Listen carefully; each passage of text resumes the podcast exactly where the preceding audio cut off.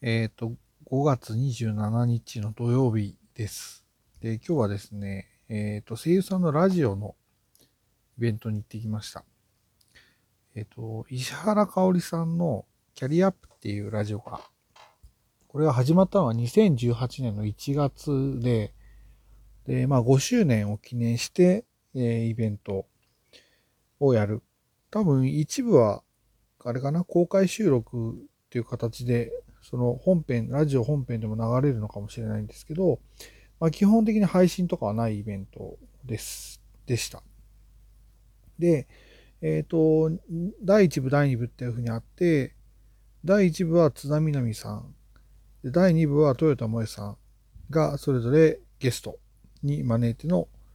えートーク、まあ、主主にトークですね。で、まあ私は実は、まあ、石原かおりさんって、名前は知ってたけど、あの、まあ、もともとあの、ゆいかおりというユニットをやっていてね、小倉ゆいさんと二人で。で、その頃は実は、あの、ほとんど知らないんですよ。で、まあ、ゆいかおりは、えっ、と、解散、活、活動休止？解散なのかな？をして、で、石原かおりさんがそのソロソロデビューをするっていうぐらいのタイミングでちょうどこのキャリアアップっていうのが始まったのが2018年1月。私はその頃かな多分。だからこの番組はまあ基本的に石原さんを知ったきっかけなんですよね。だそういう意味ではすごく、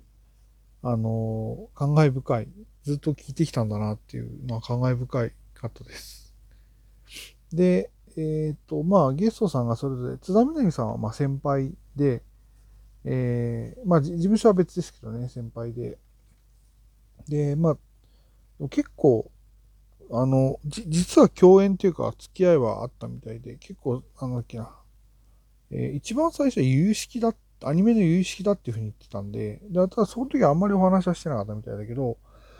まあ最近だと、あの、お兄ちゃんおしまいっていうアニメがあって、え今年放送されたアニメね。えまあここでメインキャラクター同士で共演して、で、結構、この番組、このアニメは結構その、えっ、と、キャストさんが出演してのトーク、生配信トークみたいなものを結構頻繁にやった番組だったんで、えーまあお二人がそれで話すことも多かったっていう感じなのかな。で、えっ、と、第2部のゲストの豊田萌さんは、えっと、まあ、あの、今もそうなんですけど、まあ、同じ事務所の先輩後輩。まあ、石原さんはちょっと一時期別の事務所に移籍してたことがあったんですけど、えっと、そもそもが、豊田萌さんは石原かおりさんの、えーファンで、で、石原かおりさんのブログに、その事務所のオーディションの情報が載っていたのを見て、で、申し込んで、で、その今の事務所に所属になったっていうような縁があるとかね、いう話があったりとか、あと、初めにアニメに出演したのが、その市原さんが出演した、えー作品に、まあ、同じ事務所の人ということで多分呼ばれて、えーいわゆるモブ、モブを演じたとか、そんな感じなのかな。なんかそれがきっかけだっていう話はしてました。だそう考えると、だから、でもう、だって、トヨタさんが声優10活動10周年っていう話だし、だから少なくとも10年はずっと、えーまあずっとっていうかまあ、交流があるわけで、そう、そのなんていうか、リスペクトっていうのと、あと、まあ、それだけ関係が近いから、逆にその、割と言いたいことが言えるような感じの間柄っていうのもあって、なんかそういう関係性みたいなものが、えーまあ、その長く付き合ってるだけの人たちにある関係性だなっていうことは感じましたね。で、まあ内容自体も、あの、配信がないからか、まあ割とパロディとかもできるしっていうような感じでいろいろやってたりとかして、えーその辺は面白かったです。でも、あの、そう、豊田さんが言ってたけど、あの、石原かおりさんってその、なんかね、イメージが多分ファンの人が思ってるイメージと、その、一緒に仕事をしてる人たちが思ってるイメージと同じだと思うって話をしてて、あの、なんか裏でも表でも結局ね、同じような感じなんですって。その、喋り方とかテンションとか。だから、なんかそれが多分好かれるところなんじゃないのかなっていうことは私も感じました。うん。そんな感じかな。あと、割とやっぱり、なんか、ほんわかしてる感じの人なん、石原さんね、ほんわかしてる感じの人なんですけど、あの、よく言われてるのは、すごく、あの、倹約家っていうか、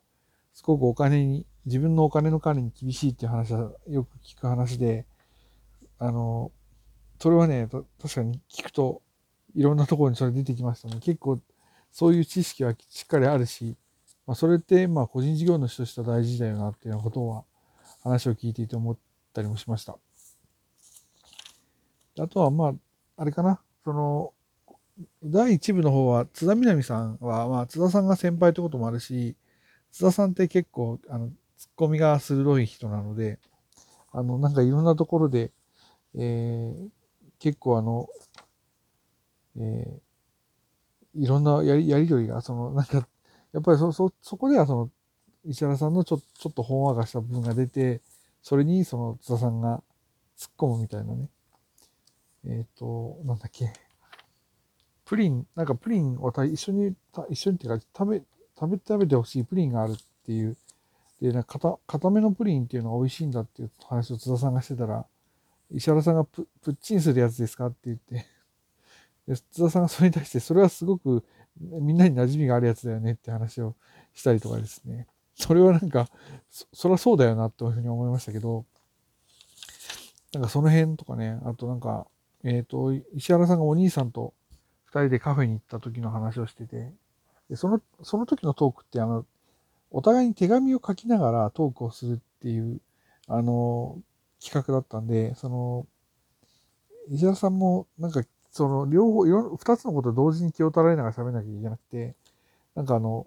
お兄さんがソソーセージが挟まったパンを食べてましたとかって言って、えー、で、津田さんが、それホットドッグですかって聞いたら、そうですって言われてるとかね。だそういう細かいところが、やっぱりその津田さんの、あの、ツッコミの気質っていうか、その、あの、細かいところを一個ずつその指摘していくっていう、その、スタイルと、その石原さんのなんか、なんか、ほわんと進んでいくスタイルとかすごい噛み合ってて、そのやりとりは面白かったし、